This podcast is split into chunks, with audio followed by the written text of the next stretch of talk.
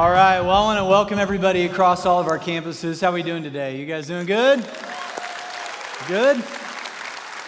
I, uh, I just want to take this uh, quick minute and look right into the camera and say hello to our North Campus. How you doing, guys? Downtown. Hope you're doing well. Anybody watching online? I know we have a number of people uh, that are on Facebook Live. I know we have a number of people that are hosting watch parties around the country, we've actually heard from you. We have watch parties in Michigan, Ohio, North Carolina, Colorado, Texas, Missouri, just to name a few. So that's amazing. So good to have you guys. And uh, those of you here in Northwest, you're looking good. So glad to see you. And I saved our West Campus for last because somebody has a birthday today. Uh, our West Campus turns two years old today. So we're super excited for that. Give them a hand. And uh, if you don't know anything about our West Campus, we got a few images that are just going to kind of pop up on the monitor beside me, just to kind of show you a little bit of what that campus feels like. They are our only portable campus right now, which means they set up and tear down every weekend in a middle school. They are our fittest campus. They burn so many calories. And uh, they are led by our campus pastor, David Cup, who's just does, done an amazing job with that staff and that team of volunteers over there. They cram over 900 people into a middle school auditorium every week. They've had 130 baptisms. It's amazing to see what God has done. And so I think it would only be fitting on their second birthday as a church family, we sing them happy birthday. What do you think?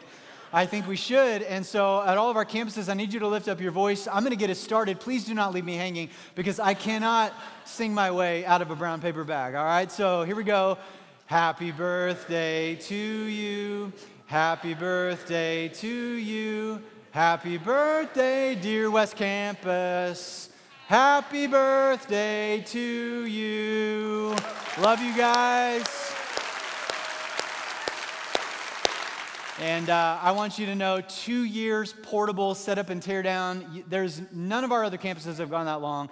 And I want you to know we're with you, we're behind you, and we already have land on the west side. We are working on the designs for a facility. I got a sneak peek at the, one of the renderings of it this last week. We'll be able to have something to show you sometime soon. And so hold on. We can't wait to get you into your new digs and to see all that God's going to continue to do through you. And as you saw through the video uh, being interviewed, our two newest campus pastors, uh, we're going to be, right now, we're in the middle of just praying and planning uh, to launch campus number five in the Northeast Fishers area, campus number six in the Midtown Broad Ripple area. And uh, we're just really asking God to go ahead of us in this. And um, right now, we've got about 350 people per campus that have signed up to be on the launch team. So, about 700 people total, which is amazing. Uh, maybe you don't have. Maybe you don't have a frame of reference, but we, uh, uh all the other campuses we've started, we've never had that many people on the launch team. So it's really encouraging. And if you live on the northeast side of town, maybe you live in Midtown, or you just want more information about those campuses, maybe you'd like to be on a launch team. Let me tell you what, man, if you want to go on an adventure of faith, join a launch team of a campus. And uh, if you're interested in that, go to tpcc.org backslash launch team, get all the information there. They are having gatherings on August the 18th, and we'd love uh, to see you there. And then finally, I don't know if you're the kind of person that is really sad to see summer go, like it just went so fast, or if you're the kind of person that's like, I'm so thankful that we're getting back into a routine and getting the kids out of the house. I don't know if you're that way. I'm, I'm a little bit of both. Uh, but now that we're kind of getting back into a little bit of a routine, now would be the perfect time for you to jump on and begin to serve on a team somewhere. I, I met two people just this morning serving on teams I've never met before, and I just had a, a, an opportunity to have a conversation with them. And immediately they just told me how much better their experience at church had gotten since they've jumped onto a team. And I'm just telling you that if you're just occasionally attending church, it's, it's not going to be nearly as good if you jump in and serve on a team. We just want everybody to go one and serve one. And if you begin to do that, I guarantee you that you're going to meet some people, you're going to feel connected to this great big place, and uh, God's going to use you in significant ways. So I'd love for you to get on a team. Well, um, this past Thursday, I had one of those like milestone dad moments that I was not ready for. Uh, I stood in the driveway in my boxers and a cup of coffee and really messy hair. It's a disturbing image, so don't hang out too long there. And I uh, watched uh, my, my two oldest kids, they, they just uh, went back to school on Thursday. My son's a junior in high school, my daughter's starting her freshman year.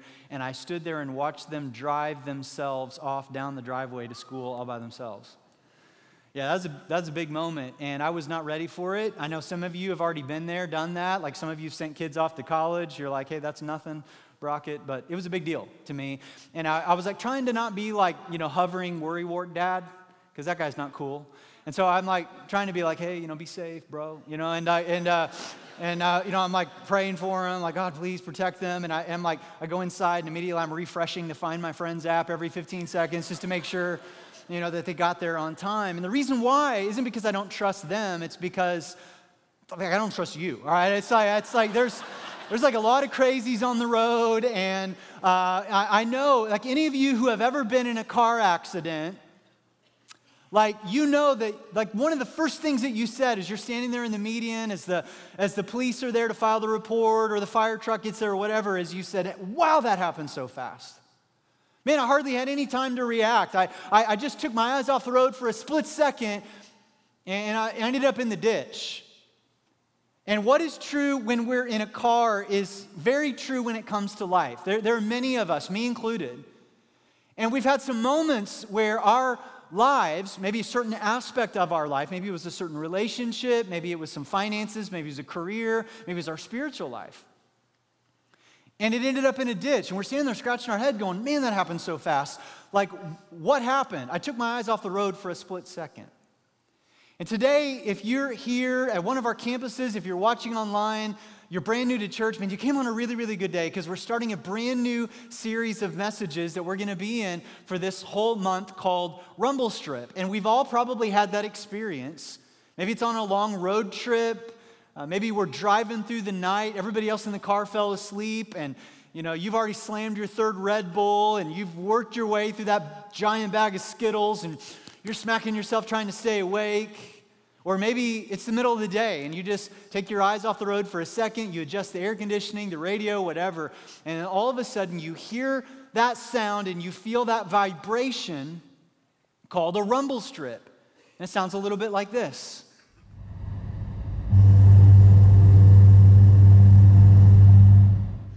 Now, here's the technical definition of rumble strip, all right? I, I, just thought it was like bumps along the road, but here's the technical definition of, of one rumble strips, also known as sleeper lines, alert strips, audible lines, sleep bumps, wake up calls, growlers, drift lines, and drunk bumps.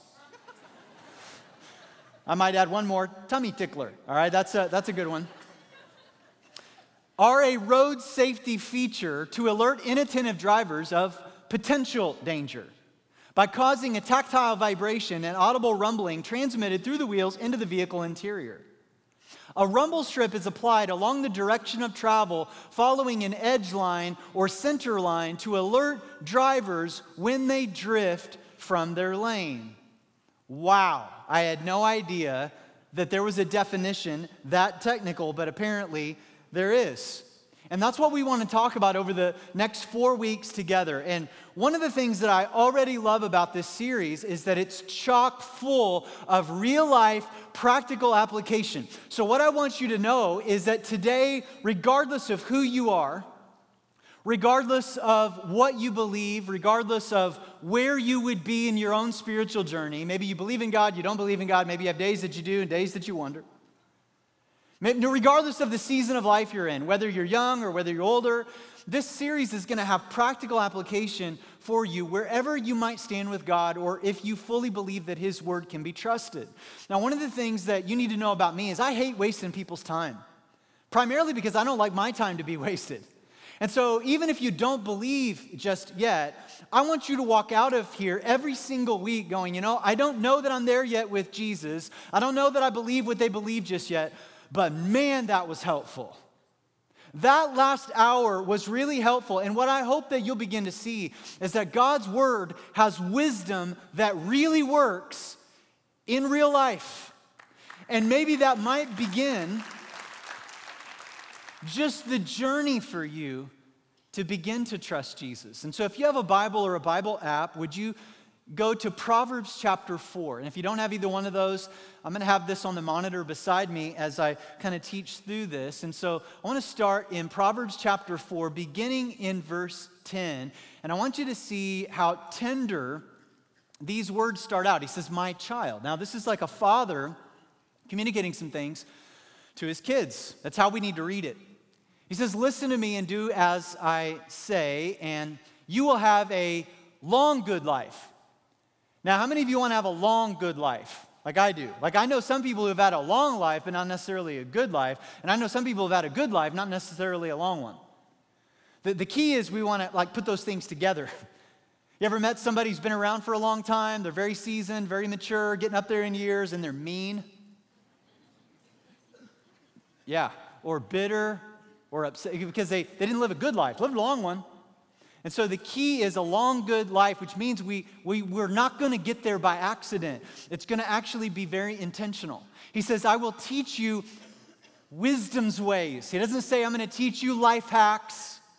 I'm going to teach you secrets. I'm going to teach you the shortcut. No, he says, I'm going to teach you something way better wisdom's ways. Now, there's a lot of really smart people that are not happy people. You can learn a lot of stuff and know a lot of stuff, but that's not necessarily the secret to life. There's a difference between knowledge and wisdom. See, uh, knowledge is sort of like knowing that t- a tomato is a fruit. How many of you knew that a tomato is a fruit? Yeah, that's, that's knowledge. Uh, wisdom is knowing to never, ever put that in a salad. All right? All right, that's a corny example, but I guarantee you'll remember it. All right? That's the difference between the two. He says, I want you to teach you wisdom's ways, and I want to lead you in straight paths.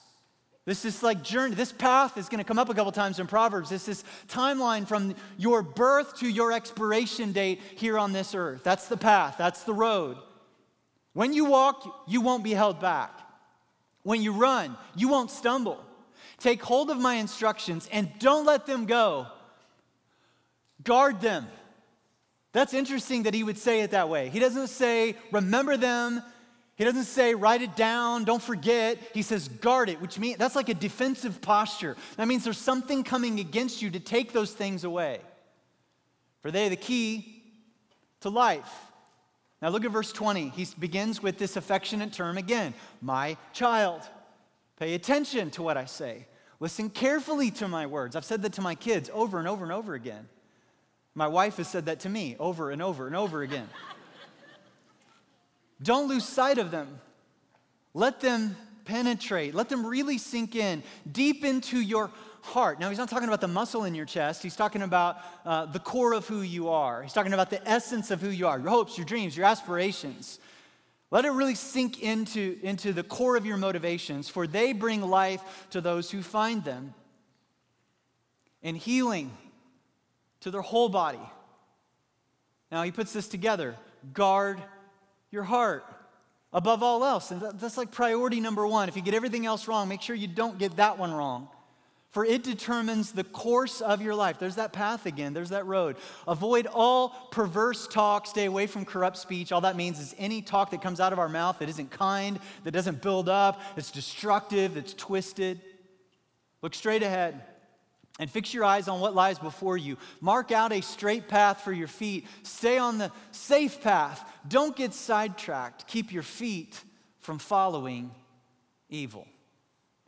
In other words, we could say that Proverbs chapter 4 is talking about placing rumble strips in our lives so that we stay on the path to live a long, good life. Now, there's three things that I want you to know about rumble strips, all right? Number one, rumble strips along the road, they do three primary things. They wake you up, alerting you to danger. The second thing that they do is they are still inside the safety zone.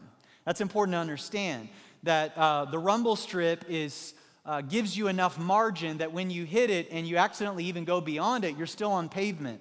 It would do us no good to put a rumble strip in the grass or in the ditch. By that time, it's too late. In fact, um, uh, here along our north, uh, Northwest campus, along I 65 this summer, there's been a lot of road construction. Have you noticed?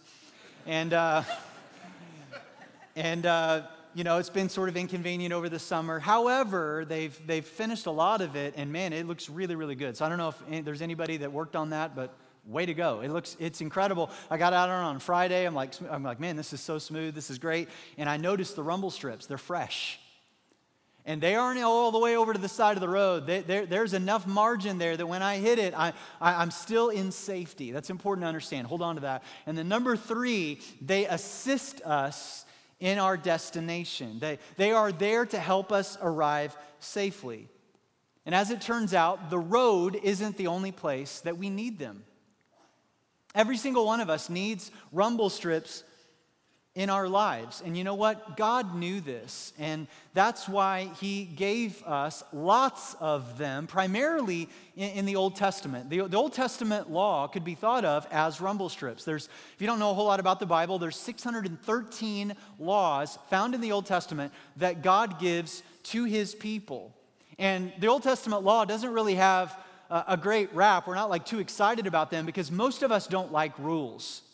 In fact, if you like rules, chances are the only rules you like are the ones that you came up with, right? The ones that you are imposing upon other people. But most of us don't like them, especially if we don't understand them. Like, if you don't understand a rule, like some of you are like, well, I'm going to break that rule because I don't understand it. It's stupid. Or if we're confused by it. Or maybe it feels as if the person imposing the rule upon you is doing it to make them feel better about themselves. Now, uh, within church world, there's a word for what I just described, and it's called legalism. And if you've had a bad church experience, maybe so bad that you got beat up or you got fed up or you left the church, chances are legalism probably had something to do with it. However, God's rumble strips were never meant to be legalistic. What we need to understand is that God is our Heavenly Father. And I realize that maybe many of us listening to this right now, maybe we didn't have a very good example of, a, of an earthly father. So this is somewhat difficult for us to kind of get there in our thinking. But we need to know that God is a good Heavenly Father. And in the Old Testament, He laid down some rumble strips or some laws not as a condition of relationship, meaning if you abide by these rules, then I'll love you. That's not what that means. He gave the laws as confirmation of relationship. You're already my kids, and I'm trying to benefit you. I'm trying to keep you from danger. I'm trying to warn you before you get in the ditch, and I'm trying to help you, uh, help assist you in your destination. And what I need you to see is I, I want to reframe some of our thinking when it comes to the way in which we visualize God. Here's a really good example Exodus chapter 20, verse 3. God says this. I don't know how it hits you. He says, you must not have any other God but me. And I don't know how you receive that. And maybe some of you today are like, yeah, of course, I'm, I'm on with that. Others of you, maybe you're like, I don't like that at all. It sounds exclusive. It sounds sort of possessive. It sounds arrogant. It sounds like, uh, you know, he's got a, some self esteem problems, and I, and I don't like that. But what if you were to read this in a different way? What if you were to read this as a daddy talking to his kids? Let me give you an example of what I mean. Uh, several years ago, I was at uh, a soccer field watching a game, and I sat down on this um, blanket on the ground, and this cute, like adorable little three or four year old girl comes running up to me. And she never looked directly at me. She just ran up to me, gave me this giant side hug, plopped down right next to me, and then she grabbed a hold of my hand. And it was like the sweetest thing ever. And I, I uh, really needed a hug that day. So I just let her do it, right? I was just like, man, that's all. I'm having a way better day now. But I realized I don't know this little girl. And she's holding my hand. And so I kind of looked at her and I smiled and I said, uh, Sweetheart, what's your name? And right then, she did not recognize my voice. She jolted around, looked right at me, and she gave me this look like I had a third eye and horns. She thought I was her daddy until she looked at me. And then she screamed, which is not an uncommon way in which females have responded to me. But, I, but she, she runs, you know, and takes off. And, and I'm like in that moment going, I didn't do anything, did not do a thing. All right, it's like local pastor gets around. I was just like, ah. And it's like, and so I've told my kids that since they were really little. Like, don't go with strangers. If you don't know them, you, you, don't initially trust them until I say it's okay. In other words, have no other daddy above me. Sounds like really good counsel, but then God says it and we think he's an egomaniac. This is actually just a really good thing that he's saying to his kids. In fact, it's the most loving thing that he could say to his kids. Did you know that, that many of the Old Testament laws or um, rumble strips that we're talking about actually had to do with human cleanliness and hygiene? Aren't we thankful for good hygiene? Like, say amen. Like, if you turn to the person sitting next to you and say, Thank you for wearing deodorant today.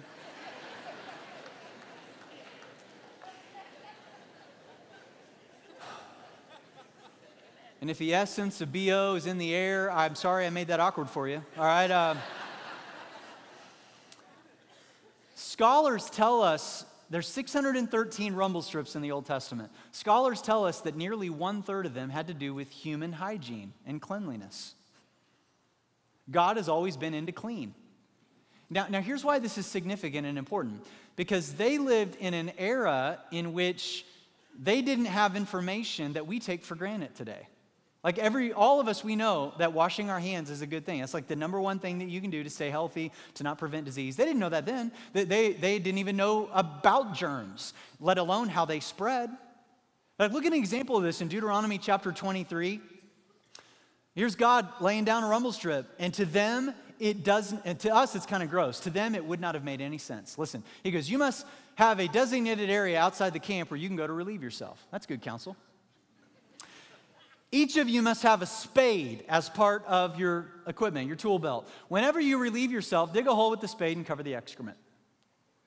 I'm just guaranteeing that none of you are going to do your devotions to that passage this next week. I would actually love to preach a whole sermon series on those two verses. That would be awesome. But, uh, okay, so we read that and we're like, that's disgusting. Why is that in the Bible?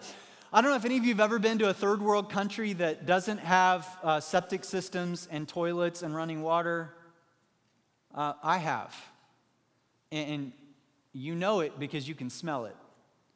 Like people just relieve themselves right outside their, their shanties. It's just human waste runs down the streets. I've seen little kids playing in it.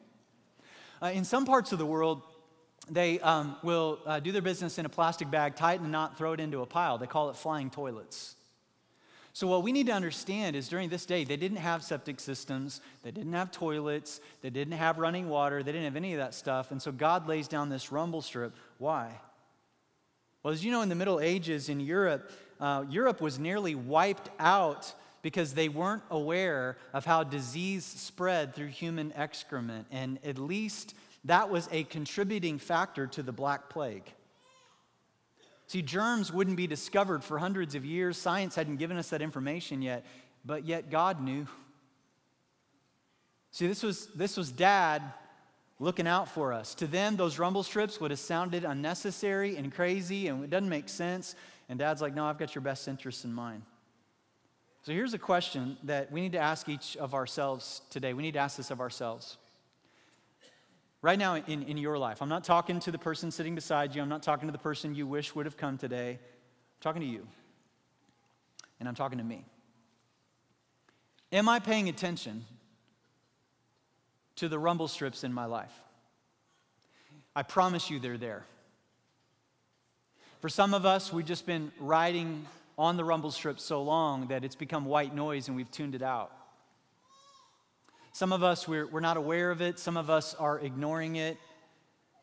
And maybe in some part of our life, there's some regrets that we're experiencing because we avoided the rumble strip and uh, a certain portion of our life, a part of our life, ended up in the ditch. And so maybe you got into some money trouble because you ignored some financial rumble strips. Maybe you're dealing with some health issues because you stopped paying attention to the physical rumble strips. Maybe you're dealing with a lot of conflict right now because you overlooked some relational rumble strips. Maybe you're facing some issues with your reputation. It's been damaged because you've neglected some moral rumble strips. Maybe you're feeling stagnant in your spiritual growth or disconnected from God over the summer because you're dismissing a few spiritual rumble strips in your life. And if that's the case, I just want you to know look at me, you're not alone. And I'm not saying that to make you feel bad about yourself. I'm not saying that so the conviction feels so heavy that you can't walk. We every single one of us can look into the rearview mirror of our lives back at a moment that we've just driven through and cringe. Be like, "Man, why did I say that?" Or why didn't I say that? Or why did I go there? Or why did I do that? I should know better by now. And I just want you to know, man, if you're feeling beat up by some of those moments, there is a loving and gracious Heavenly Father that has given us these incredible gifts called mercy and grace. I don't know why anybody would turn them down. It's an amazing deal. He's always standing there ready to give it to you. But yet, with that said, there is a word for something that we keep doing over and over again, even though we've been, even though we've ended up in the ditch, even though we've paid the price, even though we've made the mistake, and we keep doing it. It's, it's called a, a habit or a pattern or an addiction. It's like that old quote insanity is doing the same thing over and over again, expecting different results. And so, doing the same thing over and over again, and we never learn our lessons, we keep swerving off the road into the ditch, It's just called regret. And regret is a really lonely, frustrating, discouraging place to be. And nobody's perfect. We're all going to make mistakes. But God wants to get us back onto the road. And one of the keys to learning and growing through these experiences is really understanding where the battle is fought and won. And it's mentioned in Proverbs a couple times. It's right here, it's your heart. Not the muscle beating in your chest, but the ruling center of who you are. Jeremiah chapter 17 says, The heart is the most deceitful of all things, meaning that it will deceive even you. The only thing that can deceive you is like you. It's, it'll just, your heart will deceive you. And so, this is why rumble strips are so important. Some of you are like, why is it necessary? It's so necessary because your heart will deceive you. And you need rumble strips to rumble so that way you know when you're getting close to danger. And I want you to know that this concept of a rumble strip is way more than just avoiding a disastrous crash. All right, that's that can't be all that it is. You would never get out on the road today and just get out on the road and go, don't crash, don't crash, don't crash, don't crash, don't crash, don't crash, don't crash, don't crash, don't crash. Because eventually you get sick of that and you would just pull off at the next exit and just sit there. And honestly, that's where some of you are. You're just like, I'm tired of crashing. I don't want to crash anymore. I don't want to do that anymore. And so you're not traveling anymore. The rumble strips aren't just there to avoid a crash, the rumble strips are there to assist us in the right destination. The author of Proverbs gives us this concept of straight paths. And so here's a question that I really want you to wrestle to the ground today. And it's just simply this question How do I get from where I am to where I want to be? And that might be one of the most important questions that you'll ever spend time wrestling with. And you can lay this question down over every area of your life. How do, where, because here's the thing where are you now? How do I get from where I am in my relationships, in my marriage, in my career, in my finances, in my spiritual life, to where I want to be? And it's not just going to happen because there is actually an enemy that is coming against us. The author of Proverbs says, guard, guard what you've, what you've learned, guard what you know, because there's actually some things advancing against you. And if you are not intentional about getting from where you are to where you want to be, you'll never get there. So let me give you three really important principles. These are, this is something you might just want to write down so you can reflect on later or maybe talk about in your groups. But here's principle number one is that direction always, always, always determines my destination, not my intentions. It's always the direction in which I'm traveling that determines my destination. An intention is something that I mean to do. It's something that I plan to carry out. I plan to go there. It's my purpose. It's my aim. Now, listen, I think good intentions are great, they're just not enough. It's kind of like this like if you were to come to me today and say, uh, I have every intention of taking a vacation to the Caribbean, and I am so excited about it. I've already got my plane ticket, I've already bought, you know, my chacos. I've got my Ray Bans, I've got my, my straw hat, you know, like I, I am ready to go. I can already feel the sand between my toes and my little umbrella drinks. And like, I'm like, I, I, I believe it in my heart, like I'm going to get there. I have every intention of going to the Caribbean. But you go to the airport and you sit at the gate and you never board the plane, you're not going to the Caribbean. Or worse yet, what if you get on a plane that's going to Alaska? And you're sitting there in your seat reading a magazine on the Caribbean, like, oh, I can't wait to get there. It's going to be so amazing. Like, you're not going to get to the Caribbean no matter how well intentioned you are. And I know that sounds like a crazy, absurd example, and it is, but many of us, that's the way we've been living our lives. Because there's some of us here today that have been saying, I fully intend on getting out of debt. I believe it in my heart. I have been through financial peace three times. Dave Ramsey is my Yoda. All right, I, I am gonna get out of debt. I'm gonna do it. I've got every intention, but we still haven't gotten a job, and we're not. We haven't established a budget, and we're living beyond our means, and we're not tithing. And when we are generous, we're not joyful we're not going to get there. Some of us have been saying, I, I want to have a good marriage. I want to have a healthy marriage. I believe it in my heart, but you're not willing to go to counseling. You're not willing to go to church with your spouse. You're not willing to have the hard conversations. You're not willing to have a carve out a time for a date night. You're not willing to stop being selfish. Then you, you're on the wrong plane. Some of us here today were like, I am going to grow in my relationship with Jesus. I have every intention of growing in my relationship with Jesus, but you're not doing daily Bible reading. You've not gotten into a group. You're not serving on a team. You, you, last time you were here was Memorial Day. Welcome back. You're not, you're like, and I'm not, listen, I'm not saying that you do any of those things to get right with God. Please don't hear me say that. You do those things to stay on the right path, to get you to where you want to be. And so many of us are headed in the wrong direction with good intentions. And that's the way to ruin your life. Because you'll get to the end of your life and you'll be filled with regret. Here's principle number two decisions determine that direction. So it's like, how do I know I'm headed in the right direction? Well, what decisions are you making? And you've got to ask somebody else to speak into that because why? Because your heart will deceive you. And you got to have a third party objective use. Now, I'm not, not everybody should be speaking into your decisions. That would be hell, all right? Uh, don't do that. But who is?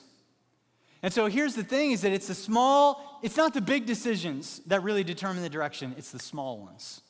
It's the small accumulated decisions. It's the daily disciplines, the daily practice, the things that you like, no, nobody else will probably ever see, and you likely won't get credit for it. That's where the battle is won and fought. In fact, look at what it says in Jeremiah 6 16. It says, This is what the Lord says stop at the crossroads. In other words, that's decision making time. Crossroads, look around and ask for the old godly way. That doesn't sound too exciting. What that means is wisdom's way, the proven way, the trustworthy way, dad's way because he loves you. Maybe the three most important ver- words in the passage. Let's say it out loud together. I want to lift up your voices, all of our campuses. Walk in it. He doesn't just say know it, read it. He says walk in it. Put your foot to the path, travel that path, and you will find rest for your souls. And many of us are frantically looking for rest for our souls because we're restless and we're anxious and we're frustrated. And He just told us. For, for some of us, we need to maybe stop contemplating some things and we just need to start taking some steps of faith. And it's that whole principle of the one degree thing. You start off, and maybe you're just off one degree, not such a big deal at the beginning, but the greater the distance that's traveled, the further off you'll be by the time you arrive at that destination. Here's the third principle is what I download determines my decisions. What I download and what I'm talking about is your thought life. I'm talking about what, what are the things that inform your thought life. So, so, what is it that you're looking at? What is it that you're reading? What is it that you watch? What is it that you're thinking about? And uh, here's why this is so important. You know, we, we know this, like you are what you eat, but we're also we fail to see you are what you think. And so our thought lives are like maybe the most important thing about us. And it's also the most private thing about us because there isn't anybody that knows 100% of what you think. Like, there might be someone in your life that knows some of what you think, but there isn't anyone that knows everything that you think. And I'm not saying that that should be the case. There are just probably some things that we think that should stay there, they should not come out of our mouths. But because it's such a private thing, it's so easy to hide, isn't it? And maybe some of us are little by little fighting, or we're fighting a battle and we're losing because we're losing the battle in our minds. How many of you have ever uh, read something, uh, you know, on the news? Maybe it's a public figure of some kind who's just uh, been exposed in some massive scandal. There's lots of examples to choose from. Or maybe you know somebody in your own personal life that seemed, from the outward, outside looking in, looked like they had everything together. And then all of a sudden, something went public and their lives blew up in some significant way. And you said to yourself, How did that happen? Well, that, that didn't just happen, it's been happening. And it probably started in their thought life, and they hit the rumble strip and they just ignored it, and they kept drifting and drifting and drifting, and then they ended up in the ditch, and then that's how you found out about it. Now, our culture and society at large, I just want to warn you, does not encourage rumble strips. And I think primarily because of number two, what we talked about a few moments ago, it's because the rumble strips are well inside the safety zone. And our culture and society is always asking not this, not the question of is this wise? We very rarely ask that. As a society, generally speaking, we ask the question, is it allowed? Like, is this allowed? Like, is this right and wrong? I, I, get that question all the time. People email me and say, So, can you tell me, is this, is this allowed? Is, does God allow this? Is this right or is this wrong? That's what we're always asking instead of where the rumble strip is. So, I'm just telling you that culture doesn't, they're not too excited about rumble strips. Instead, culture offers painted lines. And painted lines are okay, but you, you can't necessarily feel them. It's easy to go over them. In fact, let me give you a couple of examples of this. Here's one painted line that we hear all the time in our culture um, drink alcohol responsibly. Now, I'm not saying I disagree with that, but I am saying that this principle has been around for decades, as long as I can remember, and yet there's still DUIs every day. There's still people that die in drunk driving accidents all the time. Uh, still people that get addicted to alcohol all the time. So, like, it's like not working. It's a painted line. See, the Bible offers us something better. God's word offers us a rumble strip, and He says alcohol isn't prohibited, just don't get drunk.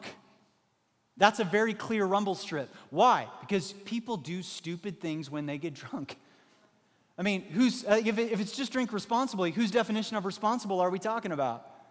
Isn't it like after two or three drinks, then that part of your brain that's responsible, like, takes a nap? How do you know? Right, here's another one, another painted line consolidate your debt. Now, once again, I'm not saying that this is a bad thing. I'm not saying that you shouldn't do this. Maybe there is a time when you should consolidate some debts, but it's a painted line because, okay, how much debt should you take and what interest rate? And the Bible actually offers us a rumble strip. In Proverbs, it says that the borrower is slave to the lender. So, like, do everything that you can to put God first in your life and uh, trust Him with a tithe and live responsibly and get out of debt as responsibly and as quickly as you can. Here's another painted line that we hear all the time in culture listen to your heart. Quite possibly the stupidest advice I've ever heard in my entire life. now, hear me, hear me. I get it. All right, I get it. Like, if you like that statement, if I just offended you by what I said, I get it. Like, if we're saying, man, because we, we live in a culture where people have been abused and they've been bullied and they've been made to feel bad about themselves. And so, if you're saying this, like, listen, you have worth and value and God loves you and there's a plan for you, man, absolutely. I'm just saying it's a painted line because of Jeremiah 17. Because our hearts can deceive us. See, see here's, here's the better thing. Instead of listen to your heart, the Bible offers us this rumble strip surrender it. And once you surrender your heart to the Holy Spirit and He takes up residence within there, He starts to do some transformational work. And then, by all means, listen. By all means. Let me give you one more. Wait until you're ready. How many of us have heard that from someone and talking about sexual intimacy? Wait until you're ready. And now, now here's the big, big problem with this painted line is that every young adolescent boy that I've ever met was born ready, all right?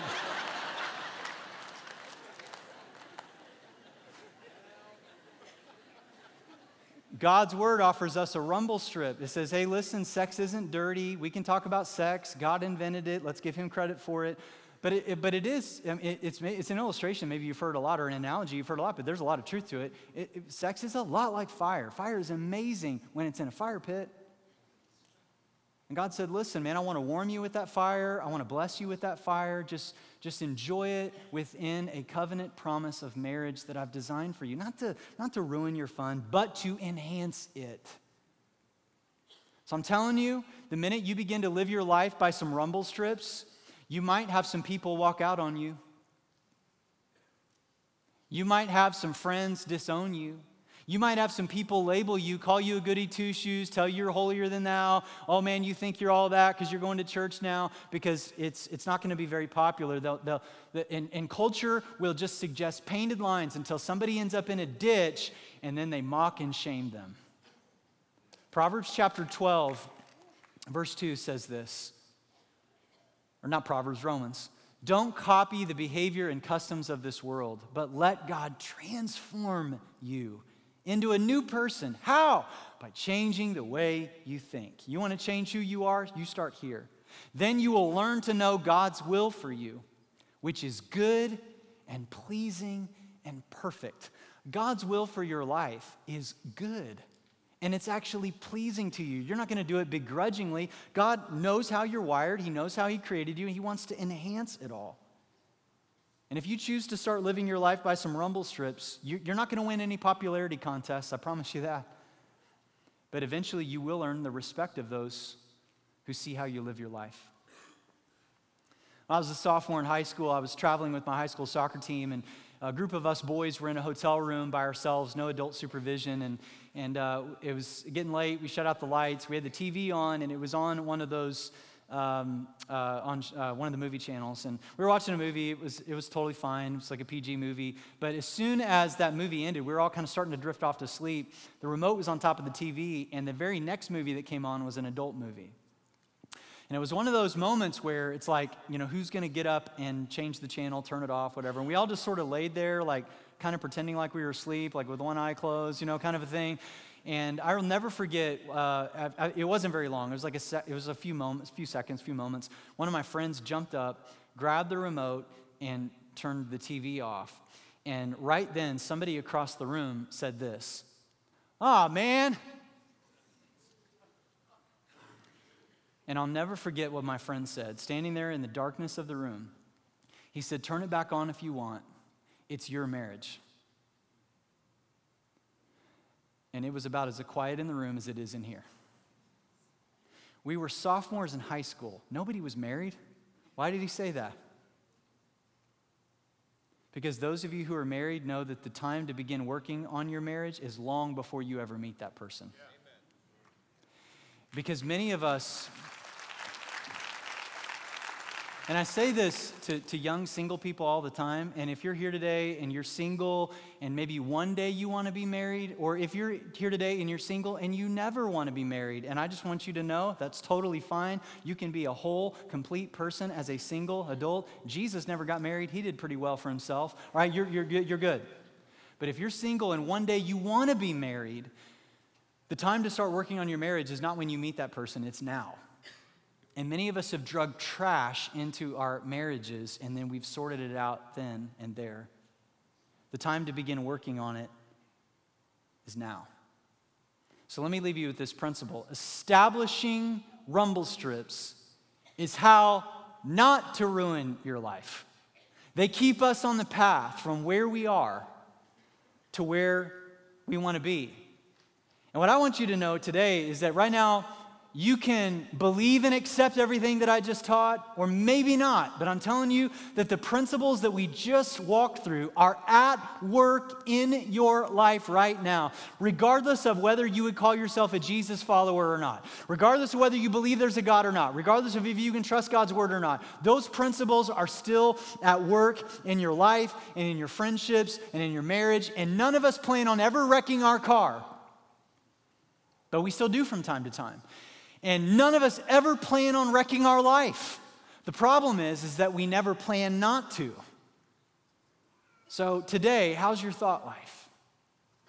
Like right now, what direction are you headed in? And will it take you to the destination that you desire? And maybe the most important question is how do you know? And the rumbling of the rumble strips is a pretty good place to start.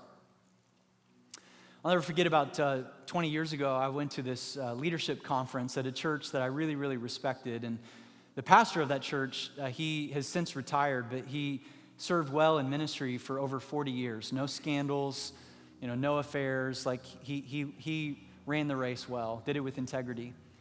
And I'll never forget one uh, afternoon we were sitting in a session and he was talking about the importance of character and integrity and who you are behind the scenes. And I'll never forget him sharing a, a personal story uh, about himself. And he said that uh, decades before, uh, there was a, a, woman that was working on their church staff, and um, he just really enjoyed her company. Like they got along really well, they had always great conversations. She would always laugh at his jokes. And from time to time, they might be walking out to the parking lot together at five o'clock on their way home, and she'd be walking out the same direction. They just kind of have some small talk about their day. And he found himself enjoying being around her probably a, a little bit too much. But, but he hadn't done anything wrong, right? He hadn't crossed any lines. But there was a rumble strip that was starting to rumble.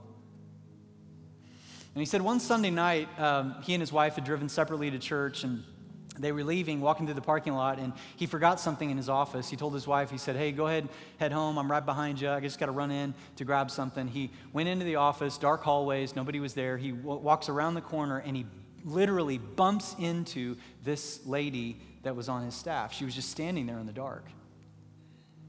And she reached out her hand, she grabbed his hand, and she said these words No one will ever know. And in that moment, he said that his heart was about ready to beat out of his chest. And the rumble strip was like, and he said, I knew that if I stood there for one more second, I might do something that I would regret for the rest of my life. And he said he did the only thing he knew to do. He didn't say a word, he just turned and ran. And he went home and he told his wife everything. And you could have heard a pin drop in the room, and that left a deep impression upon me. See, here's the deal. Right now, regardless of who you are, you likely know when you're playing with fire you likely know when you're pushing it to the edge. You likely know when you hear the whirring of the rumble strips, but you decide to ignore it anyway. And I just, I just want to ask you right now to stop before you do something that you might regret for the rest of your life. And ask God to give you the courage and the conviction to course correct. And then learn to be grateful for the gift, because that's what it is, of a rumble strip. Father, we come to you today. We thank you that you're a good dad. You don't get enough credit for that. We thank you that you desire things for us that are so good, we're not even aware of it. And so you've laid down these rumble strips, and we may not understand it, we may be confused by it, but you're a good father, and you have more wisdom than we do. And so we thank you for the gift of a rumble strip. I pray that we could be people that could heed them and course correct if we need to, to stay on the path so that we can live a long, good life. More importantly, a life that would be pleasing to you, a life that you, where, where you could honestly look us in the eyes one day and say, Well done. Well done. And for those of us who are maybe in the ditch right now because we didn't pay attention to the rumble strip, I pray that your Holy Spirit, that same Holy Spirit, would, would comfort them, would bind up their wounds, would, would overcome their shame, and let them know that there's still hope. And that hope can be found in and through a relationship with your Son, Jesus Christ. So, Father, meet us in this place right now. I pray that your Holy Spirit would just, would just be present in the room right now where we are. And we ask this in Jesus' name. And everyone says, Amen.